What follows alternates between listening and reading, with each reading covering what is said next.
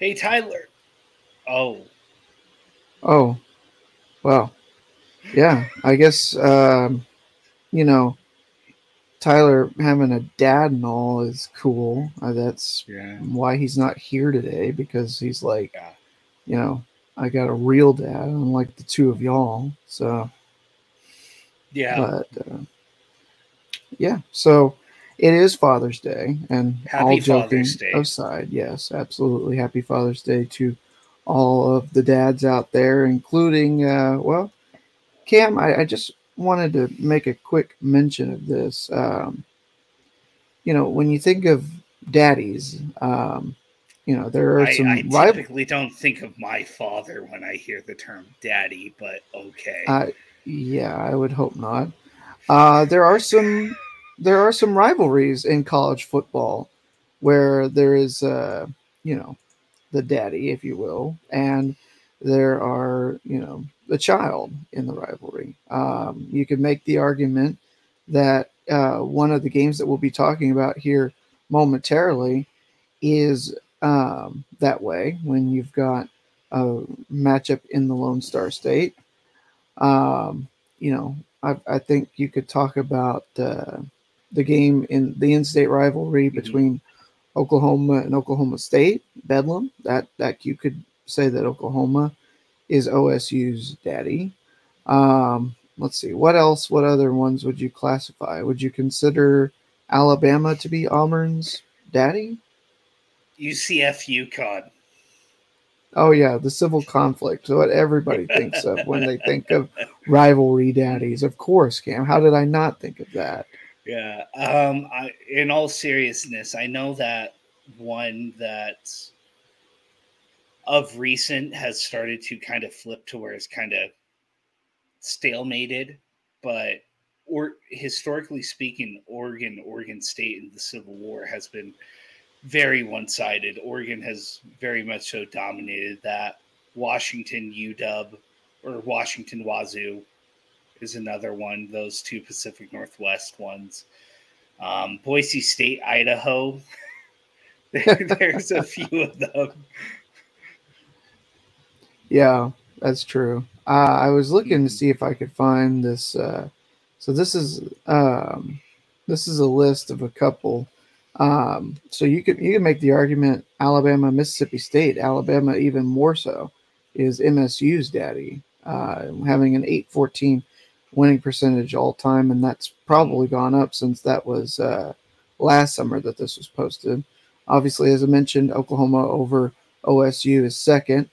Tennessee and Kentucky. Tennessee has a 739 winning percentage. In fact, Tennessee has two children. Uh, Tennessee has Kentucky and I was going Vanderbilt. to say Vanderbilt, Yeah, with both the more obvious one. yeah, both 700 winning percentages or higher. Uh, Washington is Wazoo's daddy all time, of, according to the win percentage of 681. LSU uh, co or is a co dad of uh, Mississippi State with a 674 winning percentage. Just go through the rest of the top 10 here. North Carolina is Wake Kudos to Forest's LSU daddy. for co-parenting. Yeah. That, that's a hard thing to navigate. It it sure is. It sure is. Uh, LSU uh, and Mississippi State, as we already mentioned, North Carolina is Wake Forest's daddy with a 661 winning percentage. Michigan is Michigan State's daddy with 645 uh, winning percentage all time, and that's I, I think you know some of these have gone up. Um, Washington beat Wazoo last year. Tennessee beat both Kentucky and Vanderbilt. Oklahoma beat Oklahoma State. Alabama beat Mississippi State. LSU beat Mississippi State. Michigan beat Michigan State.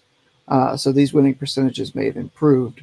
Uh, Stanford and USC. USC is Stanford's daddy, including a win last year. Their winning percentage up near uh, 650. And North Carolina is all time North Carolina State's daddy with a 640 winning percentage. But NC State did win last year uh, in double overtime. So NC State's really closed up the past few years. yeah so it's it's interesting so um you know it's just a fun little thought exercise that uh you know in honor of father's day what rivalries could you say that there is a a father and a child in uh those are the 10 most lopsided we'll, rival. We'll have to get Maury on the DNA tests as well. When it comes to the fatherhood of Mississippi State, Alabama, and LSU, you are both the co-fathers. That's a good win. There's a lot of people. Looks like Woodstock, except everybody's got their clothes on. Personal foul, 69, offense. He was giving them the business. There's a bunch of claim. These people don't give a.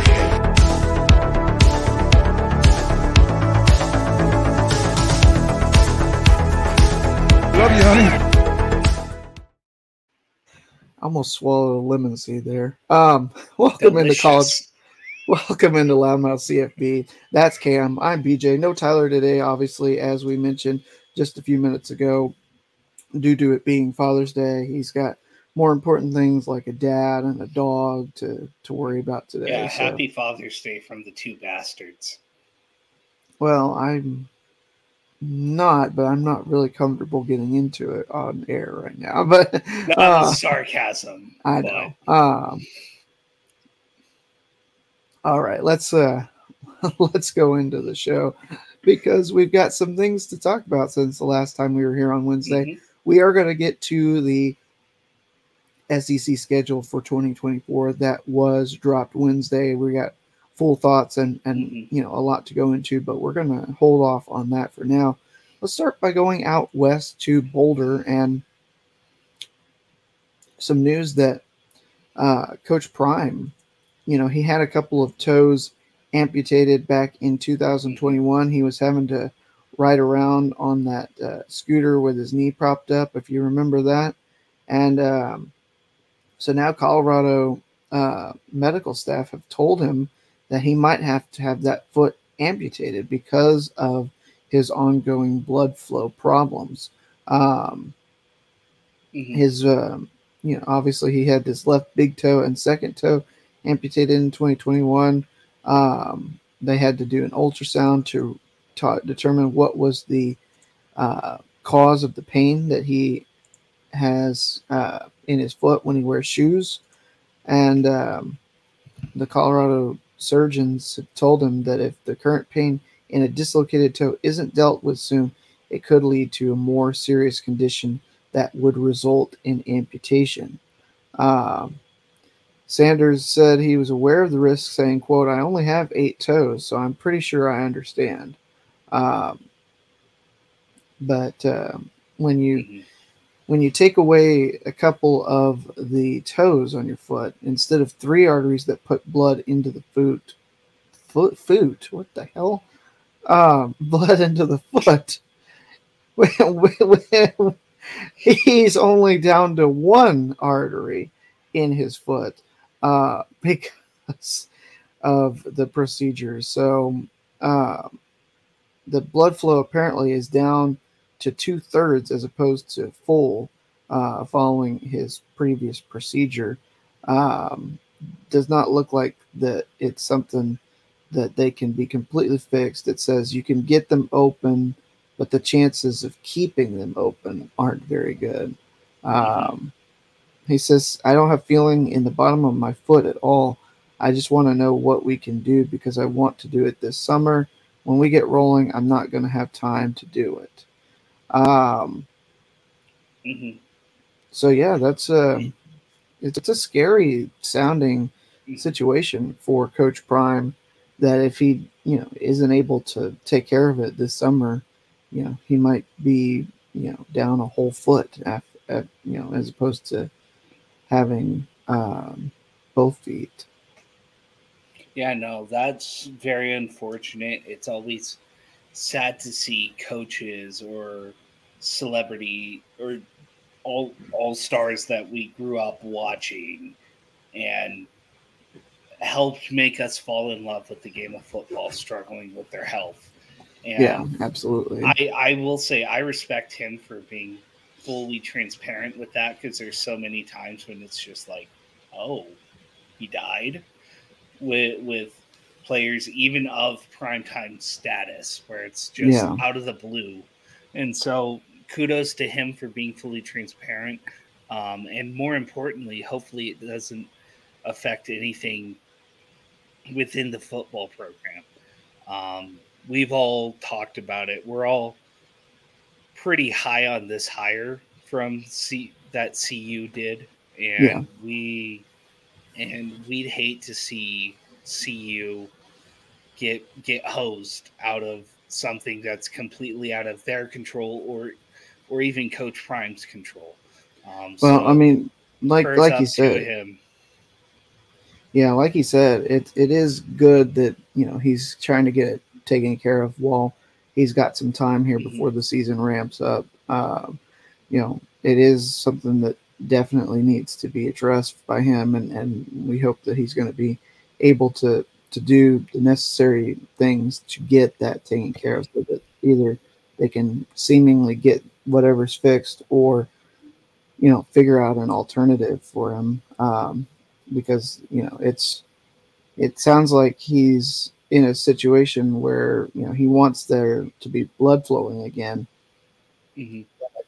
he may just have to kind of be as opposed to being on his feet he might have to you know spend some more time um, you know maybe he can start coaching barefoot or something and and uh, you know and having to you know get some um, some sitting in um, i've i have seen cam uh, there was a coach at the d2 level. I saw a d2 game a couple of years ago and he had had a procedure done. I believe it was on his leg uh, but he was still coaching and he was riding around on like the field um, and then like not on the field during the game but uh, like during timeout he'd come from the sideline on the field in an electric uh, wheelchair kind of deal or like motoring around kind of deal um, and still coaching like he wasn't sick or anything like that it was just easier for him to um, to recover and so they might look at something like that for coach prime it would Mhm. definitely be weird He to do Uh, that at Jackson State when he had the surgery on the toes. well that was that was a just a like a scooter i think uh, Yeah, that that was more he was still standing but he was you know keeping I the thought it was a full blown. I thought it was a full blown electric scooter. I, Either way, either I way, I'm think so, sure he'd still kick my ass in a race. But for sure. Oh yeah, for sure. Um, but I, so I mean, if, worst case scenario, if if he needs to do that, where he can stand for, you know, for a bit, and then he can wheel and you know, like zoom around or whatever to different areas of the field during practice uh, to kind of help where he's not losing feeling in his foot because he's standing in shoes for so long. Um, I mean, obviously, I'm no medical expert, but that's just the first thing that, that came to mind for me. us. Yeah, that makes two of us. But so we're obviously keeping Coach Prime in our thoughts and prayers so that uh, nothing too severe happens to his foot. Um, we, you know, I, I'm, I hate that it feels like we're starting off on such a sad note for the show um, because we're talking about you know possible, you know, coach losing foot, getting it amputated, and then we're going to move into another sad topic uh, that we found out over the weekend. Um, Ray Lewis III, who is the son of Pro Football Hall of Famer, Miami star Ray Lewis, obviously it makes sense. Um, he's Mhm. died at the age of 28 after he uh, after a suspected overdose. Um, so it, it's um, it says evidence and witness accounts show this incident to be a tragic accident, according to police. And um, Ray Lewis's former coach at Virginia Union posted a picture, uh, or no, his brother posted a picture and message, uh, but it was also addressed by uh, his former coach at Virginia Union. Mhm. Uh, he spent two seasons with the Hurricanes. That's where he started his college football career, just like Pops.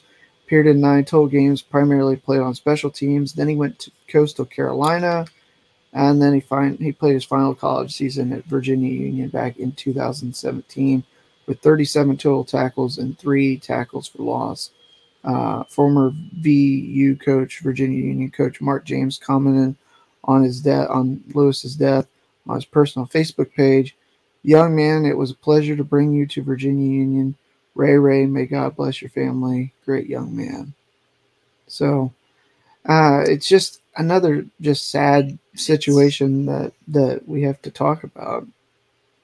hmm Yeah, it's heartbreaking to see that for the Lewis family. Um, his dad, Ray Lewis, has done a great job of turning his life around. Yeah, And so it's unfortunate to see thoughts and prayers go out to all the Lewis family. Um, he's he, he never really showed the potential that, like, for instance, his dad had. Um, just, but it's still so unfortunate to know it's a it's an accidental overdose even like it, yeah. don't That's why you got to make sure you stay clear of drugs. It's just, I mean, you, I, I, don't want to make this, you know, a, a, a narco narcotics anonymous message or whatever, but you know, it, it is really just such a slippery slope that once you get started with it, um, you know, it, it's it's possible that yeah you know if, if you if you're if he was doing it for the first time and he didn't know you know what he was doing it, that's where you get the If- accidental overdose Yeah. Even with like for instance alcohol, know your limit. Like don't yeah I I know that it's so quote unquote cool to kind of find the edge. Um or like I've seen a meme going around about the original recipe of Four Loco and how intense that was. And it's there's a reason why things like that don't exist anymore is because those went beyond the limit of what's safe and what's healthy. And Yeah. so if you do choose to do it, I, I'm personally going to say don't. But if you do for whatever reason, know your limit um, and don't try to be cool or edgy or anything like that. yeah there's somebody that we're going to have to talk about tomorrow that uh, is somebody that should know better but um, didn't and so he uh, he is now out of a job uh, that Fucked that around and found out. Yeah, I guess so. Uh, also, on the same sphere of things, uh, I don't think we got a chance to talk about this on Wednesday. Um, Arkansas football commit uh, for the class of 2024 at Tennessee High School standout uh, Dion Stutts died Tuesday in an apparent ATV accident. over it. Like I, I don't remember. mention of it because, like, if I'm not mistaken, that came out like an hour and a half, two hours before the show. So it was. I thought we may pretty- have talked about it before the show, but I don't think we talked about it during the show. Uh, an apparent ATV accident uh, on his family farm in Batesville, Mississippi. So, um, our thoughts or prayers are out to uh, his family and to the Arkansas football family as well. Um, Mhm. You hate to see a young man lose his life at any age, and unfortunately, Cam, we all three of us have had to talk about too too many here in the past year of of you know young college age men you know having their lives cut tragically short so. Mhm. let's let's shift gears. Let's talk about something a little bit more positive and something that is well overdue and and deserving. And in fact i thought that this was um, something that had already been done but apparently it hadn't. Um, the university of miami the u of course uh, miami is set to induct both of their national title winning coaches jimmy johnson and dennis erickson into their res- or into their ring of honor as I well have as that had been done. I thought so too. I would have thought so too. E- Uh, I- Especially Jimmy, the way that Erickson ended might have left a sour taste to where it's it's somewhat understandable Yeah, because he pretty much killed Miami there for a few years. The yeah. way that Erickson ran the program, but So Johnson, Erickson, and former All-American running back Chuck Foreman will all be inducted. Uh, the ceremony is going to take place October 21st when the Hurricanes have Clemson in town. Um, both Johnson and Erickson coached the Hurricanes to national titles during their respective tenures, and Foreman obviously earned All-American honors before a successful NFL career in Minnesota. Erickson and Johnson will join Howard Schnellenberger as the only coaches in the Ring of Honor, while Foreman will become the 24th player in the group, joining a list with the likes of Michael Irvin, Ray Lewis, Ed Reed, Warren Sapp, Sean Taylor, and Jim Kelly. But yeah, I, I'm just really surprised that it hadn't happened before. Johnson was the coach of Miami from 84 to 88, guiding the Hurricanes to a 12 0 record and the national title in 87. His career record with Miami was 52 and 9 before he went on to the NFL. Erickson, who's only three years younger than Jimmy Johnson, uh, succeeded him, led the program to national titles in 89 and 91. So I, I beg your pardon, he's not the, those are not the only two coaches to to win national titles. I don't know why I said that. Uh, Because But he Butch left- Da- or I don't think Butch Davis won. it wasn't. I don't think it was Butch Davis. but Larry Coker won one as yeah, well. Yeah, that's right. That's right. Um, Erickson led the program to the national titles in 89 91. After six seasons he, and a 63 and 9 record, he left to the NFL to become the coach of Seattle. Um, I can't find anything about why it took so long. Um, maybe there's a specific, Yeah. like, you know, criteria waiting period, but you wouldn't think Mhm. that it would. I wouldn't think so either. Um, Yeah. but honestly, of all the coaches at Miami during that tenure, those are the three who should be. Um, Yeah. Schnellenberger did a lot, laid down the Mhm. foundation there. Um, Johnson took over, took it to a new level. Then Erickson was able to sustain that level. Um, granted, it got a Yeah. little muddy when he left, but he, but all three extremely successful coaches. And as far as on the field coaches, fantastic coaches. Can't say anything otherwise about anything that they've done on the field. Yeah, absolutely. Um, and just the one that really just kind of sticks out like a crawdad is that Jimmy Johnson wasn't in it sooner. I, I really I- thought that, I that he was in there. be. Yeah, I thought he was too. Mhm. Uh, but it, if if they're such sticklers that you know it, they only have three once uh, Erickson and, and Johnson are inducted, then it may be that's the reason why it took so long. It's like, hey, you know, these guys won national championships. What are we doing here?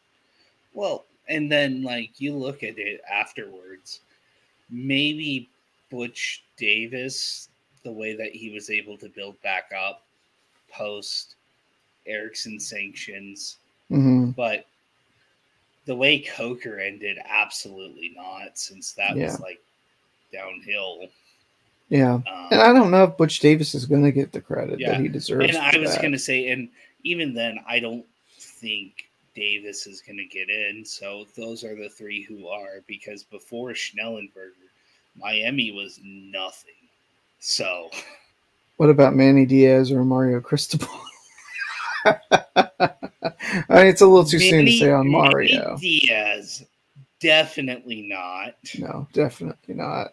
Though, kind of got shafted by his own university. Yeah, But Cristobal, like. We've It's already seen fans crying for his head, so we'll see. yeah, yeah. We will. All right. Uh, shifting gears, let's talk a little bit about uh, some uh, just a, one little minor recruiting note. Uh, Very four-star quarter- positive news. Yeah, four-star quarterback Austin Simmons, he's a class of 2025, has flipped from Florida to Ole Miss, but that's not the most notable res- uh, thing about this.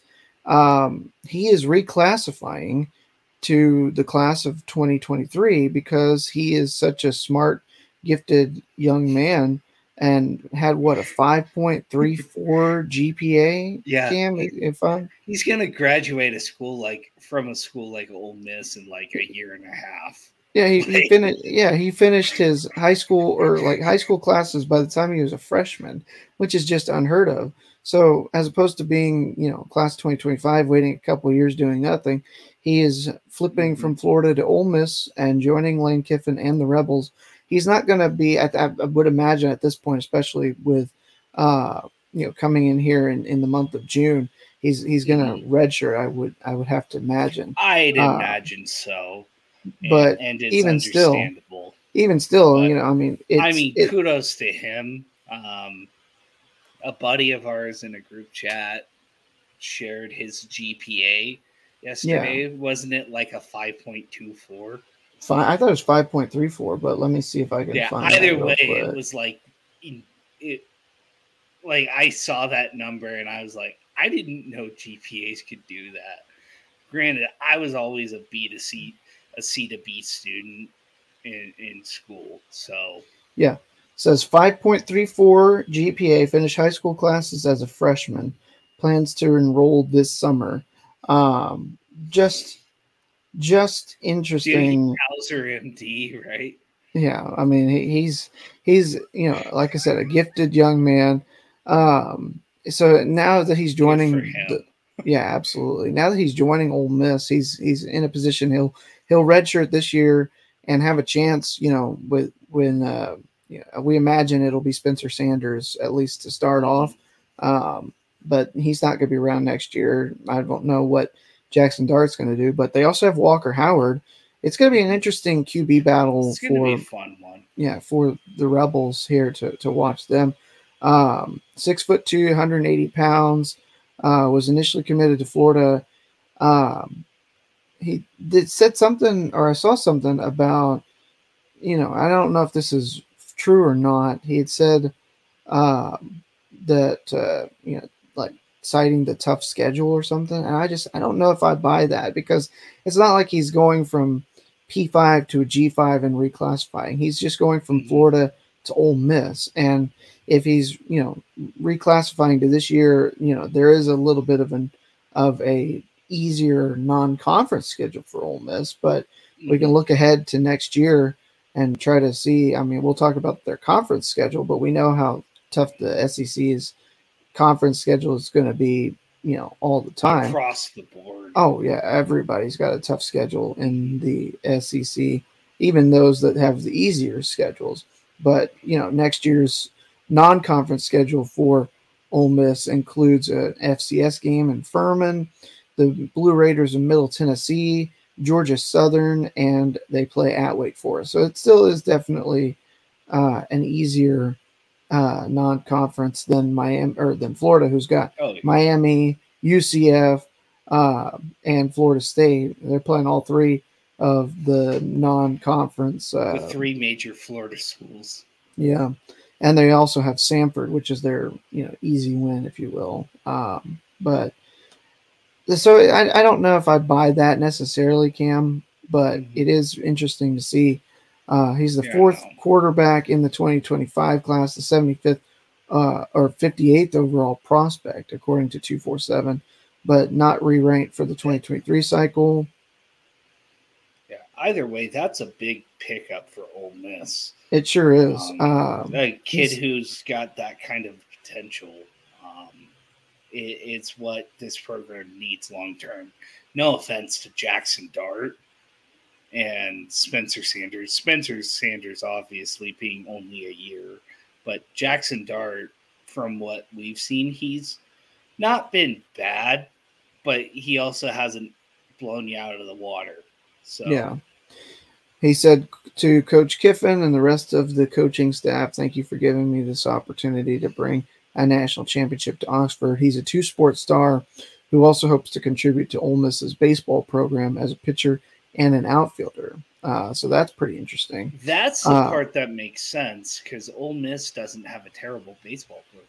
I mean, they were they were the national champions just last year. Mhm. but they weren't as good this year, and, and neither of the Mississippi schools made the the tournament after being the last two national champions, believe it or not, uh, which is just crazy.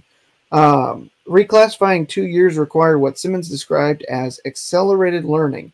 Took additional classes to get ahead beginning his freshman year of high school. He played his 2022 high school season at Pahokee High School in Florida, where he broke Anquan Boldin's school record for passing yards with 3,242 on the season. He also threw 24 touchdowns to nine picks and ran for three scores. So interesting, Nice. yeah, interesting this uh, decision by him to classify a couple years early um, and and join the rebels. Homer Simpson, nerd. Somehow I knew you'd be saying that today. But all right, time to get into the main topic of today's uh, episode is that the 2024 SEC schedule, the conference slate at least, Mhm. uh, was revealed the other night, and we'll go team by team uh, and kind of talk You about who. pull that up? Yeah, go ahead and pull, throw that up on the screen if you want to take this off. Um, so that's the uh, the the home games are in the white boxes. I will be reading these just for uh, those who are listening as opposed to watching, of course. But uh, it is on screen. Alabama will be hosting Auburn, Georgia, Missouri, and South Carolina while they travel to LSU, Oklahoma, Tennessee, and Vanderbilt. Pretty interesting. Um, you made the comment, Cam, that uh, Alabama has probably their toughest schedule in years this Oh, uh, in 2024. easily, but that's just because the SEC's been giving, making sure that they have teams like Vanderbilt, historically Kentucky, teams like that that are cakewalks essentially. Besides the essential like Tennessee rivalry, and Yeah, well, and, and like it's good to see you see the rivalries that have been protected already. Mm-hmm. Alabama gets Auburn, LSU, and Tennessee, uh, Mm-hmm. which is what everybody really wants. And the fact that they didn't do nine games, but we still get all three of those games for Alabama is huge. Uh, Arkansas, they have they will be hosting LSU and Ole Miss, as well as Tennessee and Texas. Renewal of the Southwest Conference rival there. Uh, They will be traveling to Auburn, to Mississippi State, to Missouri, and then of course they'll be playing the neutral site game in Arlington, Texas, at AT&T Stadium with Texas A&M. So, a lot of the uh, you know SEC West opponents they've got uh, both of their Southwest Conference rivals uh, that they'll be playing again, as well as the Golden Boot. They kept that. They'll play both of the Mississippi schools. That's I a really like solid, yeah, really Mhm. solid schedule for Arkansas, and, and in Mhm. terms of keeping the rivalries that we all have come to appreciate.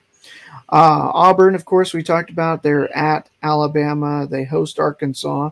They also get to host Oklahoma, Texas A&M, and Vanderbilt, while they will travel to Georgia, to Kentucky, and to Missouri. So, of course, we get the Iron Bowl. Um, we get the, the the you know the rivalry of of uh, the Deep South's oldest rivalry with Auburn and Georgia playing both of those games on the Mhm. road. And then you get some other matchups that have been interesting as of late. Auburn and Arkansas, Auburn and Texas A&M. Uh, you know, we don't see Auburn and LSU, but uh, I think Auburn is okay with that. Um, and it's not a bad schedule, in all honesty. Mhm.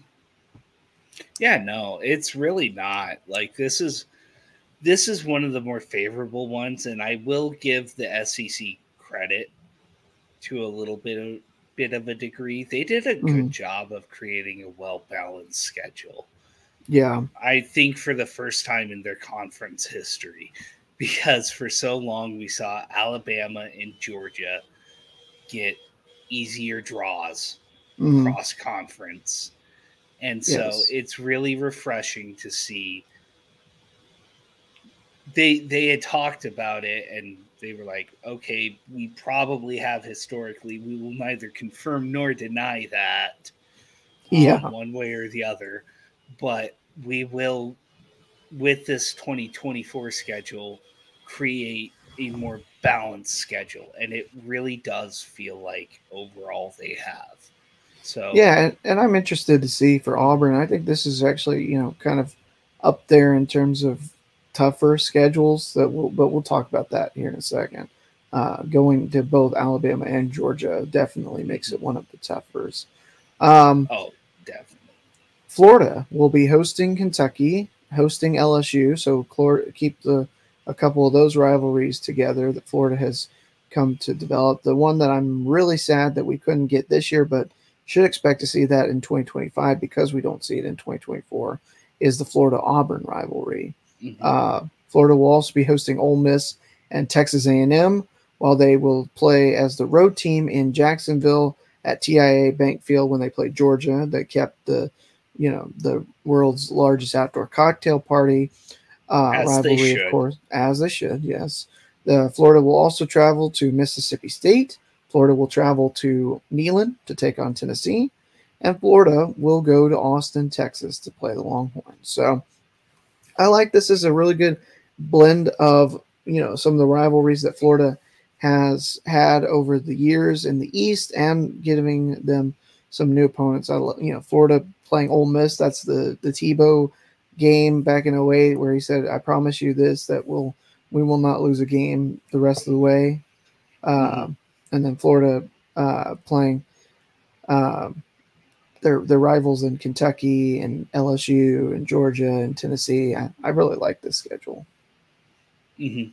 Yeah, I like that as well. Here's Georgia's. Georgia has Auburn and Florida. They're the home team in in uh, Jacksonville. They are hosting Mississippi State and Tennessee, as you'd expect. So Georgia and Tennessee uh, keep the rivalry.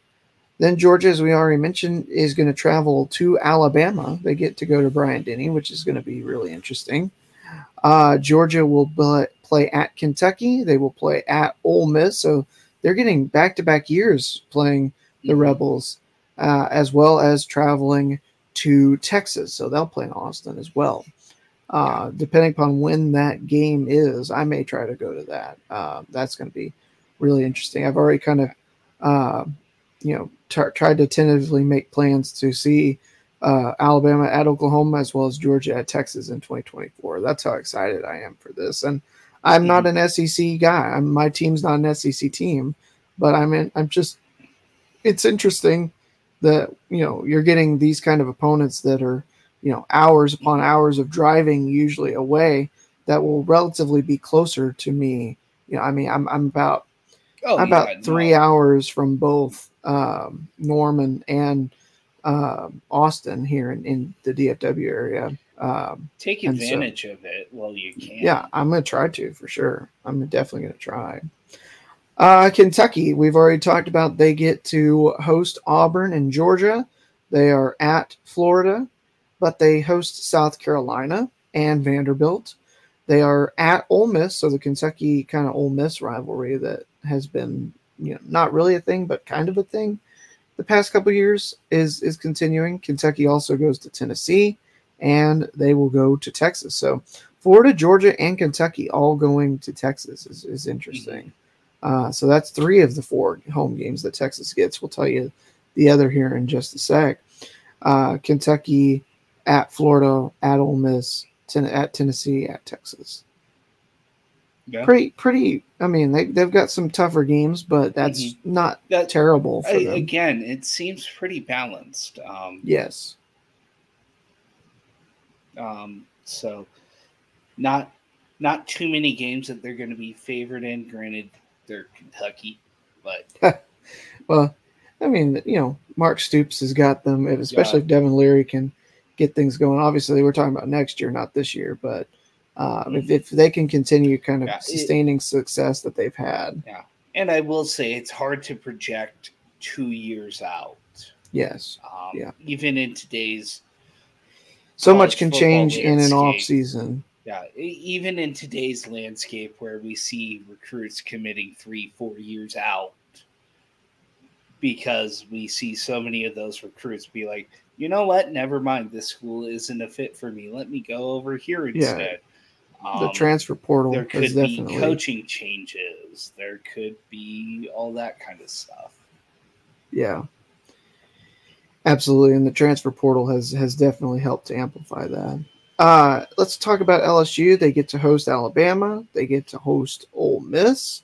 They get to host Oklahoma, and they get to host Vanderbilt while they travel to Arkansas, to Florida, to South Carolina, and to Texas A&M. So that's pretty pretty good schedule for LSU. They get to keep mm-hmm. a lot of their rivals uh, that they've played here over the years, and you know, I mean, I, I see four uh, mm-hmm. four or five different little rivalry games that LSU has that they were able to protect, as well as oh, that uh, what Tyler said on Wednesday about the the 2019 rematch in the in the game that really wasn't a game uh, between LSU and Oklahoma in the Peach Bowl. I think that was the semifinal mm-hmm. that Joe Burrow just you know pretty much ran through Jalen Hurts in that uh, Oklahoma team.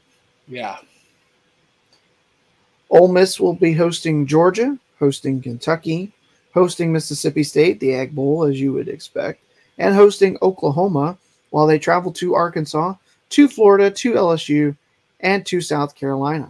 Pretty balanced, easy schedule. No, uh, no Alabama for Ole Miss, which I'm sure they are, you know, kind of a little bit thrilled about.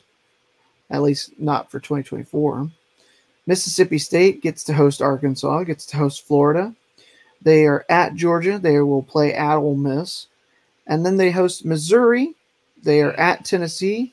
They host Texas A&M, and they're at Texas. So pretty interesting uh, little blend of, of games there for Mississippi State. They also will not be playing Alabama for the first time in quite a long time, Cam. Uh, you know, obviously Oh, we talked about one-sided rivalries, um, but it is still one that has been played a lot. And even if it is one-sided, Mississippi State, you know, they haven't won since I think 2006, Cam, if I'm not mistaken. Yeah. And I'm sure that there's definitely some mixed emotions there because I'm sure that at, at the same token, they are like, hey, we don't have Alabama on our Yeah. schedule.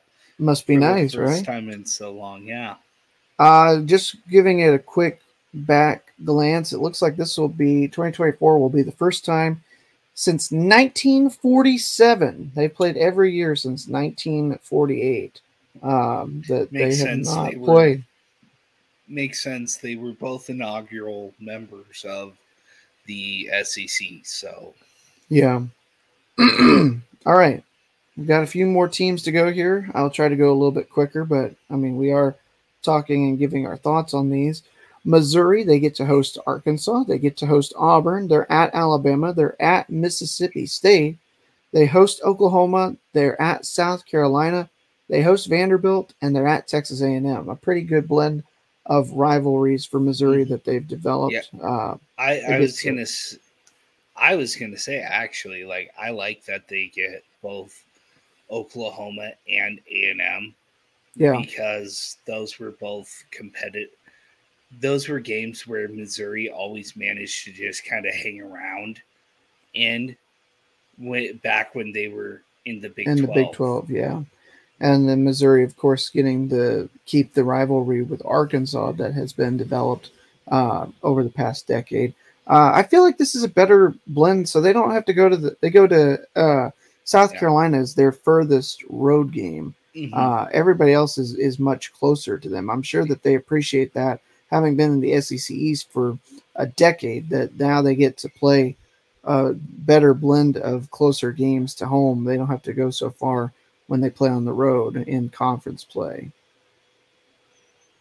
Yeah, no, I I definitely agree with that statement. Like I think that they are very excited about that because we see Yeah. so many fans in the SEC able to kind of travel around and Mizzou had always struggled with that just because it's like so isolated.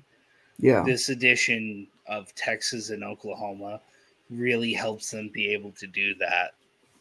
So, absolutely. And speaking of Oklahoma, this might be Cam. This might be the toughest schedule in the SEC next year. It might be. Uh, let's go through it and see what you think. Oklahoma gets Alabama home. They are at Auburn. They're at LSU. They're at Ole Miss. They're at Missouri. They host South Carolina. They host Tennessee, and then of course they're the home team, but they're keeping their rivalry with Texas in the Cotton Bowl at uh, in Dallas. Um, but they get a pretty pretty tough schedule, in all honesty. Yeah, no, this this is definitely the one where it's the toughest. Like And I feel like it has clear- to be. This is clear that Oklahoma definitely has the tougher um schedule as far as we we've all we've both talked about it. We've both mentioned it. We both we, we both feel like the SEC did a better job. This is where we start to see the SEC of old, though, where it's like It's it's it's definitely a gauntlet. where one school winds up with this schedule that you see, and it's just like you have Auburn, LSU. Ole Miss is still going to be good as long as Lane Kiffin's there. Yeah. Alabama's always going to be tough with Saban. We we all really like what South Carolina is building with Beamer, what Tennessee's building with um, Heupel. Yeah. Um, Texas OU is historically a extremely close rivalry. There's no daddy in that rivalry. Yeah, plus you're talking about having to go into two of the more raucous environments in the Mhm. SEC when you talk about Jordan Hare and Death The Valley. jungle and Death Valley, absolutely. Yeah. Yeah. Uh, I just also noticed they get all three of the SEC's Tiger uh, mascots on the road because they go Auburn, LSU, and Missouri all on the road, which is just funny. Uh, not having Tyler here to talk about that. yeah, I just realized it myself. Not having Tyler here to talk about South Carolina's schedule. Uh, obviously, he made the joke about Georgia ducking South Carolina, uh, which is the case. They don't.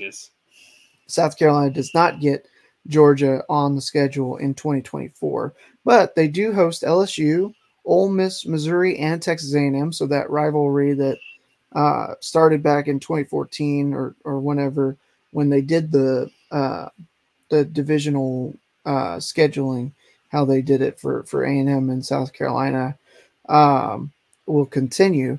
South Carolina does go to Alabama, to Kentucky, to Oklahoma, and to Vanderbilt as well.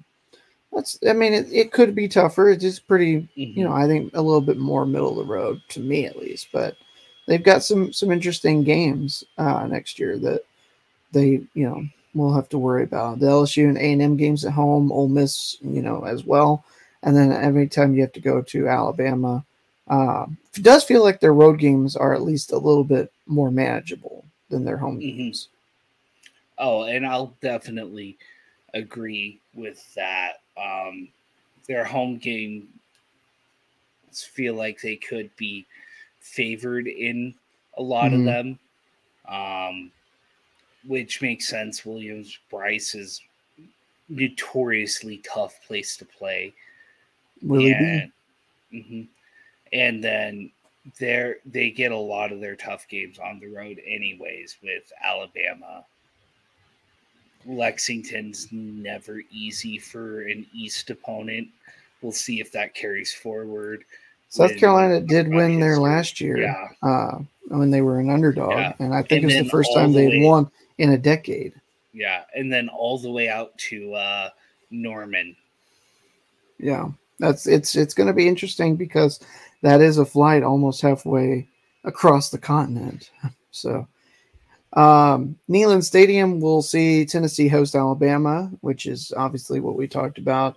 Uh, the renewal of the third Saturday in October. Tennessee gets to host Good. Florida as well, which is what you'd want. Tennessee gets to host Kentucky. So three big rivals there, as well as Tennessee hosting Mississippi State. Tennessee is at Arkansas, at Georgia. They get to play the, the Bulldogs again, that little mini budding rivalry, as well as they travel to Norman and they will go to Vanderbilt. So a lot of Tennessee's rivals they do get to keep on the schedule uh, in 2024. I, I'm, I think Mhm. Tennessee has to be really pleased in terms of the rivalry standpoint. Now, in terms of maybe the easiness of the schedule, they might have a little bit more of a gripe, but you know, this is actually you know pretty manageable in all honesty. I think that they're Yeah, you know I- they're they're up there in terms of probably one of the top five toughest schedules. I would say. I'd lean more towards six, but Okay. but either way, they're definitely in the top half there. yes, yes, and um, I, I guess they're happy that their in-state quote unquote rivalry is Vanderbilt. yeah. Um, but even then, kudos to Clark Lea for what he's building there in Nashville. Yes. Yeah. And it's not going to be a gimme. It never is. There's no, I don't think there really is any gimmies anymore in the, No. the SEC. Texas hosting Florida, Georgia, Kentucky, and Mississippi State. Texas travels to Arkansas, to Oklahoma. Well, they'll be the road team in the Cotton Bowl. Texas will renew their rivalry, as we talked about a little bit on Wednesday. with Texas A&M, they'll be the road team in Kyle Field. That's where the rivalry ended for for a while in 2011 with Texas Justin I, Tucker kicking that last second walk off field goal to beat the Aggies, yeah, and then Texas plays at Vanderbilt. Yeah. I will say this: I am really, really, really, really excited that Texas versus Texas A&M is back, just because those like on CFB Reddit on places like that, those two schools are like whenever when they are the they are the epitome of torturing each other. Like it is so much fun to see that rivalry online. So uh, yes, seeing it back after a few years away is going to be so much fun. There, there- there's like it's going to be toxic, so be careful on social media that week. But your Texas and Texas A&M fans are going to be so much fun to watch. This is really interesting because of this. There was a uh, there are a lot of uh, like his significant moments in the uh, rivalry's history. I did not know that JFK was scheduled to speak on the campus of uh, on the campus of UT in Austin, uh, days before the game was played, uh, and then you know was assassinated. Um, a lot of the games that were scheduled that week were not played because of the assassination of uh, the president. But Texas and Texas A&M still played in '63, and Texas overcame a 10-point fourth quarter deficit, scoring 12 unanswered to cap an undefeated regular season.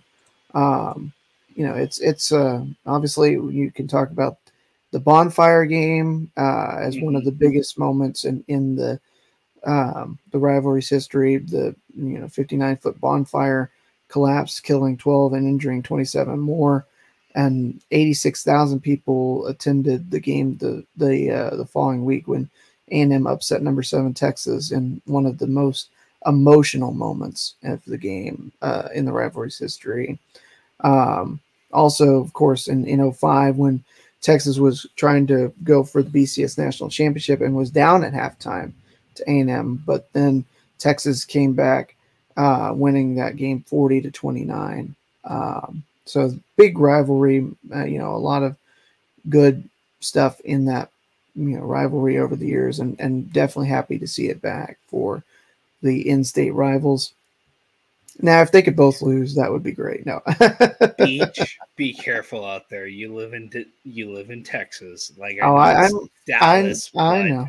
I know it's the DFW area, but that's where a lot of Texas and A and M. Yes, there are definitely a lot of. Longhorns and Aggies up in the Metroplex. Uh, that's kind of what made the Southwest Conference, why you know, so cool was that a lot of you know the the alumni were all you know living in the same areas and they could trash talk. You know, you'd go in the office and you know if TCU had beaten uh, Texas Tech the previous weekend said, ah, "We got you this year," or you know if if Rice had taken down Houston in the Houston area, it would have been you know the talk of the town or Mhm. the Texas A&M losing to Baylor or, or the Texas beating Texas Tech. You know, that's just what made it so cool was when, you know, you had all of these uh, schools and their alumni bases were all over and, you know, the memes, if you will, back then and the trash Yeah, talk The, was, the was so Rice fun. fans would celebrate their wins over Houston with a 12-hour D and D campaign or something like that. Why do we choose to go to the moon?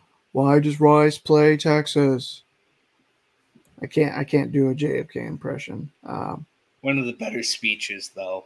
Yes, absolutely, and something I'm sure we'll we'll bring back up in the fall because Texas and Rice are scheduled to uh, play to, again to play this each year. other. So yeah, is that's week that's, that's week one, right? Confirmed.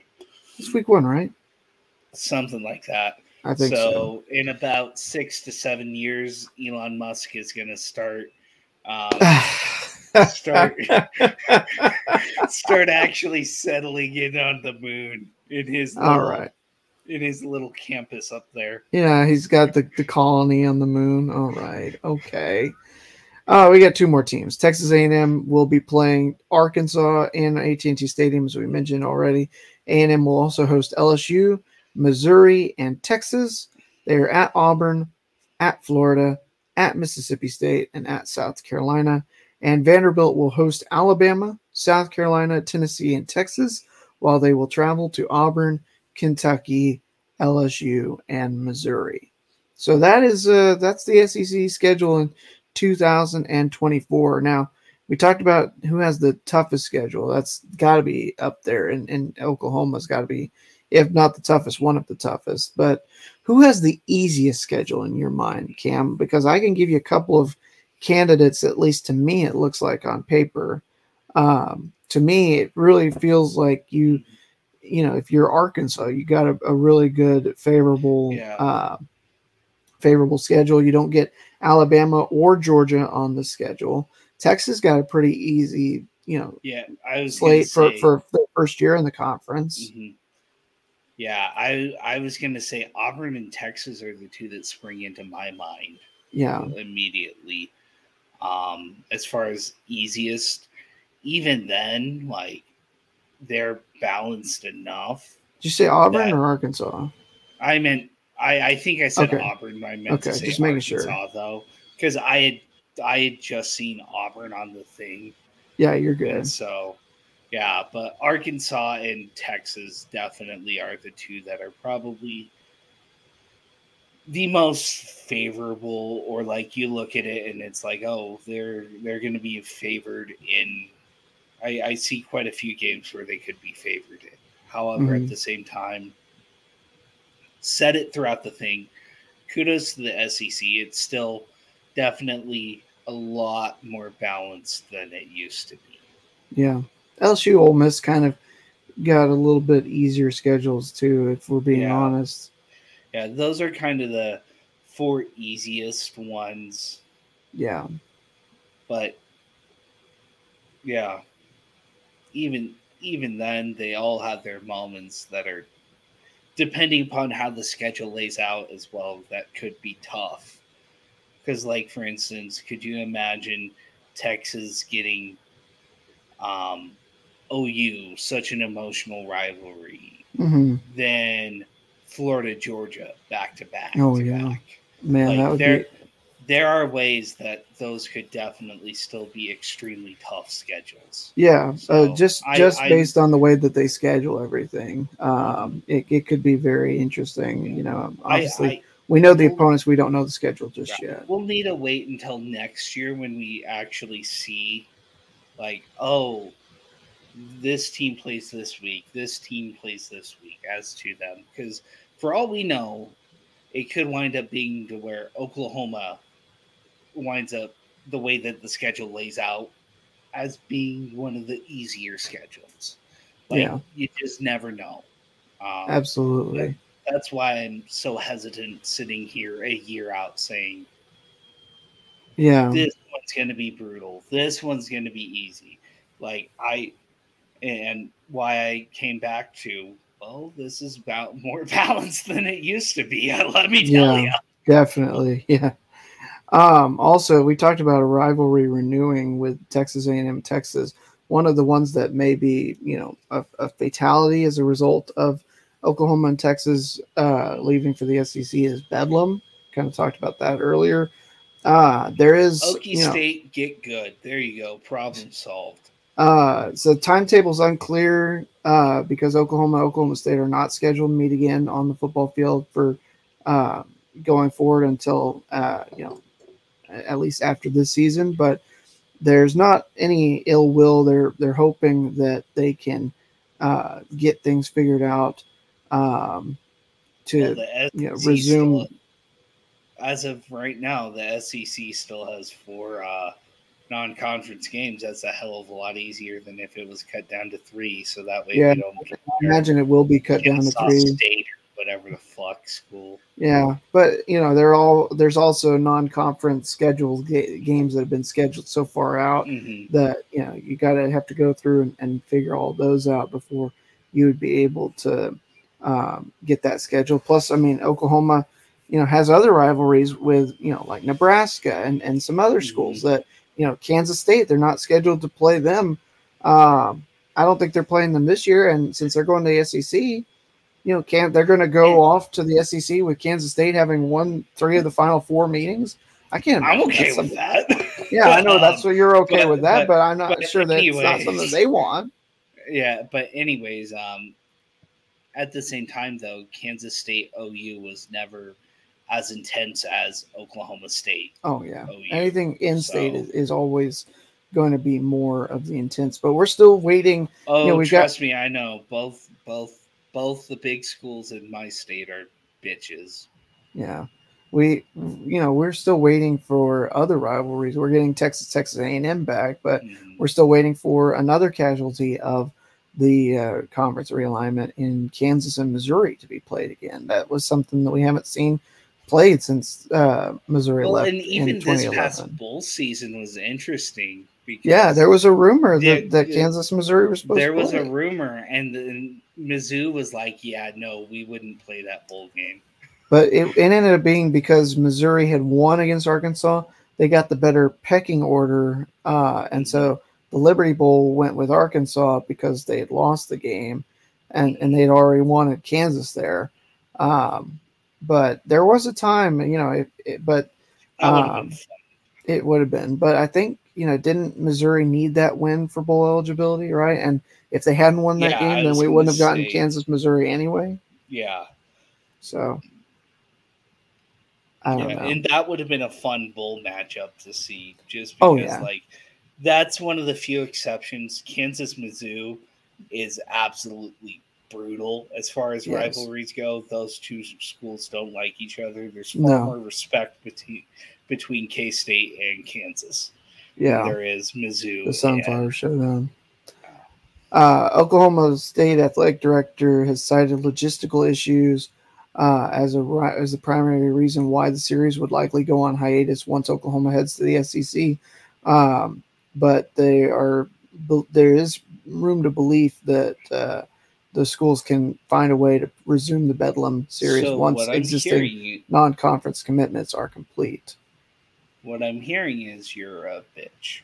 it says we're going to play each other in a variety of sports going forward. We don't have those dates yet on the schedule, but we've been talking about those, and I think in time we'll find an opportunity to work game or dates for football that are mutually agreeable Mhm. to both institutions that there might be out there or, or that might be out there ways. I think in the end that'll end up happening. Uh, Oklahoma does have a vacancy on its schedule as soon as 2024, one that is required to be Mhm. filled by a Power Five opponent.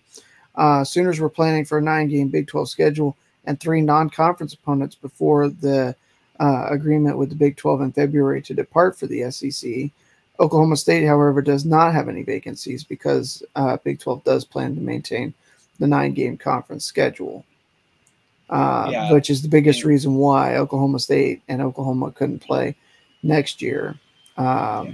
So and and I'm sure that we'll see Bedlam return one day. There's enough Yeah. bowl matchup overlap there between the SEC and the Big 12 because there's a few even outside of the Liberty Bowl, if memory serves, that they match up against each other. yeah, the And Texas so- Bowl, if I'm not mistaken, Yeah. there might be a few others as well. Yeah, and so I I'm sure that we'll see it at some point, maybe in a Yeah. bowl matchup.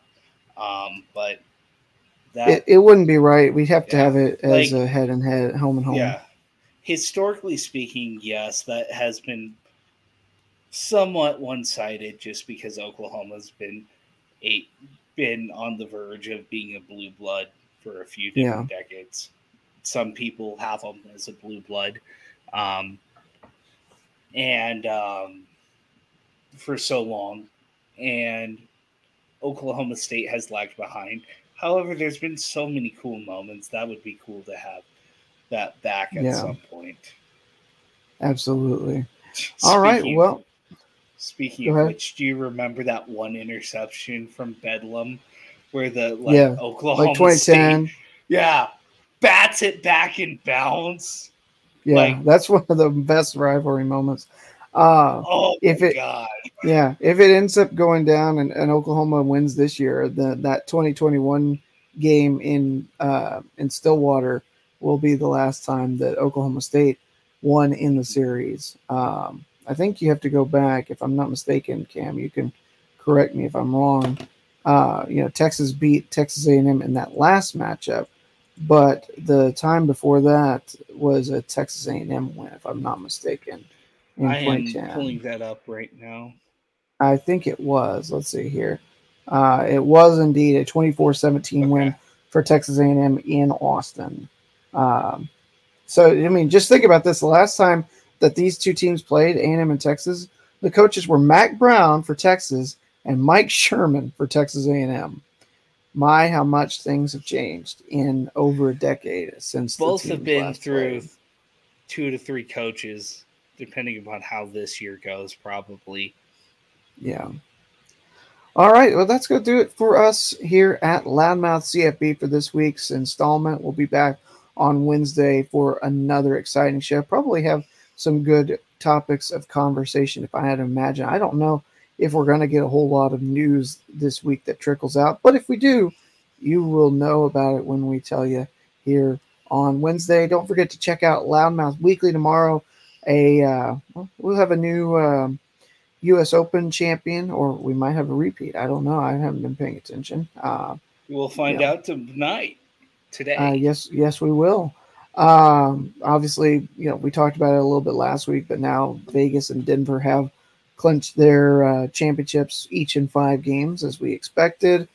You know, uh, Omaha is thinning out the herd. We'll have a couple of teams, I think, uh, eliminated by tomorrow night's episode.